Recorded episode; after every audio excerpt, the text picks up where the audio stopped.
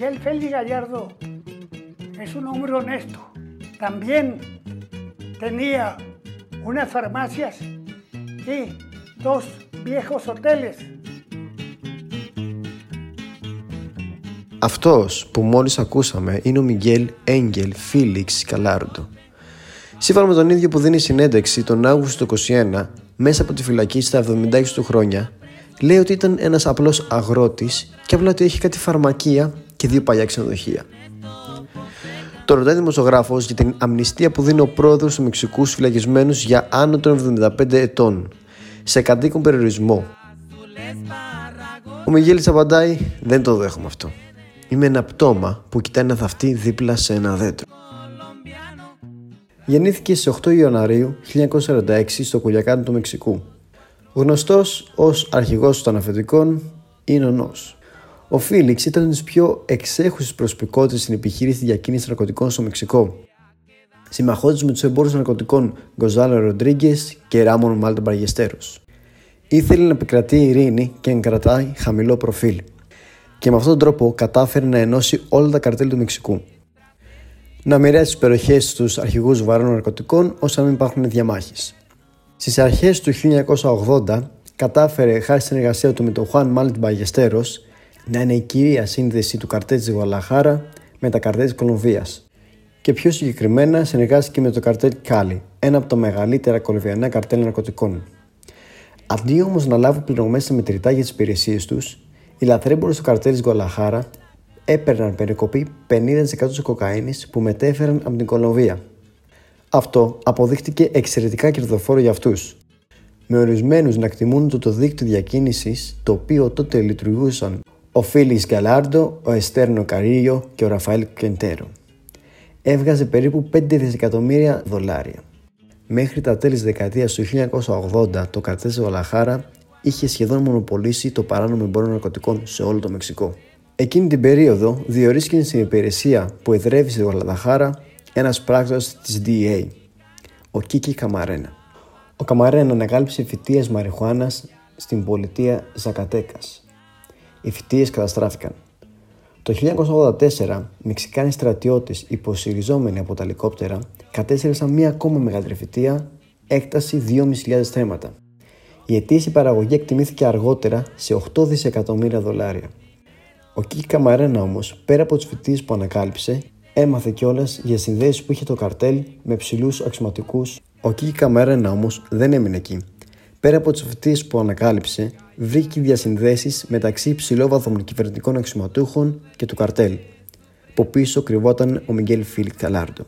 Ο Μιγγέλ Φίλιξ, μετά από τις φοιτίες που του έκαψε ο Γίκη Μαρένα και τις διασυνδέσεις που έμαθε ότι είχε ο ίδιος, τότε διέταξε την απαγωγή του. Στις 7 Φεβρουαρίου 1985, αστυνομικοί του Χαλίσκο απήγαν τον Καμαρένα καθώς έφευγε από το προξενείο των ΗΠΑ σε Γαλαχάρα. Μαζί του επίσης απήχθη και ο πιλότος του ελικοπτέρου του, ο Αλφέρντο Ζαβάλα. Μεταφέρθηκε σε μια κατοικία στην πόλη του Γαλαδαχάρα, ιδιοκτησία του Ραφαήλ Κάρο Κιντέρο. Εκεί βασανίστηκαν και ανακρίθηκαν για μια περίοδο 30 ωρών. Τα αποτελέσματα της νεκροψίας έδειξαν ότι πέθανε όταν του τρύπησαν το κρανίο με ένα τρυπάνι. Μάλιστα υπήρχε και ένας γιατρός ο οποίος του έκανε ενέστην αδρεναλίνη και άλλα φάρμακα για να κρατιέται ξύπνιο. Τα σώματά τους βρεθήκαν τυλιγμένα σε μια σακούλα σε μια ρηχή τρύπα. Η δολοφονία οδήγησε σε μία από τις μεγαλύτερες έρευνες ανθρωποκτονιών της DA. Ύστερα στάλθηκε μια δική μονάδα από την Αμερική στο Μεξικό, όπου εκεί ανακάλυψαν διαθαραμένου εξωματούχους. Κατάφεραν και ανακάλυψαν ότι οφείλονται για την απαγωγή του Κίκ Καμαρένα ο Μιγγέλ Φίλιξ Καλάρντο, ο Ερνέστο και ο Ραφαέλ. Υπό την πίεση των ΗΠΑ, η μεξικάνικη κυβέρνηση συνέλαβε τον Ερνέστο και τον Ραφαέλ αλλά δεν μπορούσαν να συλλάβουν τον Μιγγέλ Φίλιξ Καλάρντο επειδή είχε ακόμα πολιτική προστασία. Τότε ο Μιγγέλ κράτησε χαμηλό προφίλ και το 1987 μετακόμισε με την οικογένειά του στη Γολαχάρα. Συνελήφθη στο Μεξικό στις 8 Απριλίου 1989. Κατηγορήθηκε από τις αρχές του Μεξικού και τις ΗΠΑ για την απαγωγή και τη δολοφονία του πράκτορα, καθώς για εκβιασμό, λαθρεμπόρων ναρκωτικών και πολλαπλά βία εγκλήματα. Σύμφωνα με αξιωματούχος όμως τον ΗΠΑ, ο Φίλιπ Καλάρντο πέρασε επίσης χρόνο στο σπίτι του κυβερνήτη Σιναλόα ως φιλοξενούμενος, κάτι που ο κυβερνήτης Αντώνιο Τολέντο αρνήθηκε. Η σύλληψή του ήταν ο καταλήτης στην αποκάλυψη της εκτεταμένης διαφοράς σε πολιτικό επίπεδο. Μέσα σε λίγες μέρες μετά τη σύλληψή του και υπό την πίεση των μέσων ενημέρωσης, αρκετοί αστυνομικοί διοικητές συνελήφθησαν, με 90 από αυτούς να εγκαταλείπουν. Μετά τη σύλληψή του, υπήρχαν συνεχές διαμάχες και συγκρούσεις μεταξύ των ηγετών του καρτέλ, που θα προκαλούσαν πολιτικό, κοινωνικό και ιστορικό χάος, όπου τελικά θα οδηγούσαν στο Μεξικάνικο πόλεμο των ναρκωτικών. Ο Μιγγέλ Φίλιξ ήταν ο συνδετικός κρίκος όπου επικρατούσε η ειρήνη στα καρτέλ. Κατά τη διάρκεια της φυλάκισής του, δίνει εντολή στο δικηγόρο του να συγκαλέσει τους αρχηγούς των καρτέλ ώστε να μοιράσει τις περιοχές. Πέραν όμως από την μοιρασιά που έκανε ο Μιγγέλ Φίλιξ στα καρτέλ, μέχρι και σήμερα συνεχίζει το Μεξικάνικος πόλεμος των ναρκωτικών. Ύστερα μεταφέρθηκε στη φυλακή ύψης ασφαλείας το 1983 με αυτόν τον τρόπο έχασε τον έλεγχο των άλλων βαρών ναρκωτικών. Ο Μιγγέλ Φίλη καταδικάστηκε αρχικά σε 40 χρόνια φυλάκιση, μιας και είναι η ψηλότερη ποινή φυλάκιση στο Μεξικό. Αφού εξέτησε στα 28 χρόνια, μια νέα δίκη το 2017 το καταδίκασε σε επιπλέον 37 χρόνια. Καθώς γερνούσε, παραπονέθηκε ότι ζούσε σε κακές συνθήκες όσο ήταν στη φυλακή. Πάσχει από έλεγχο, κόφωση, απώλεια οφθαλμού και προβλήματα στην κυκλοφορία του αίματος. Ζει σε ένα πάρα πολύ μικρό κελί, το οποίο δεν του επιτρέπει να φύγει ακόμη και για να χρησιμοποιήσει τον χώρο αναψυχής. Το Μάρτιο του 2013 ξεκίνησε μια νομική διαδικασία για να συνεχίσει την ποινή φυλάκισής του στο σπίτι του.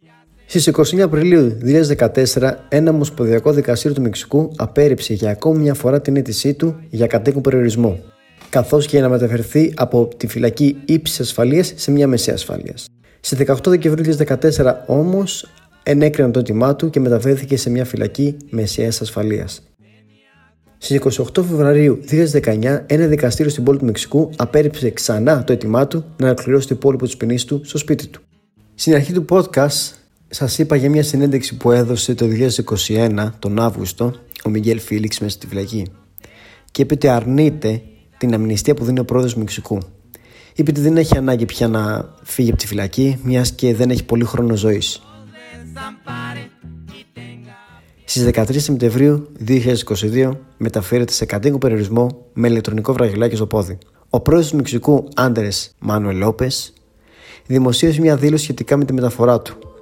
Δεν θέλω να υποφέρει κανείς, δεν θέλω να είναι κανείς στη φυλακή.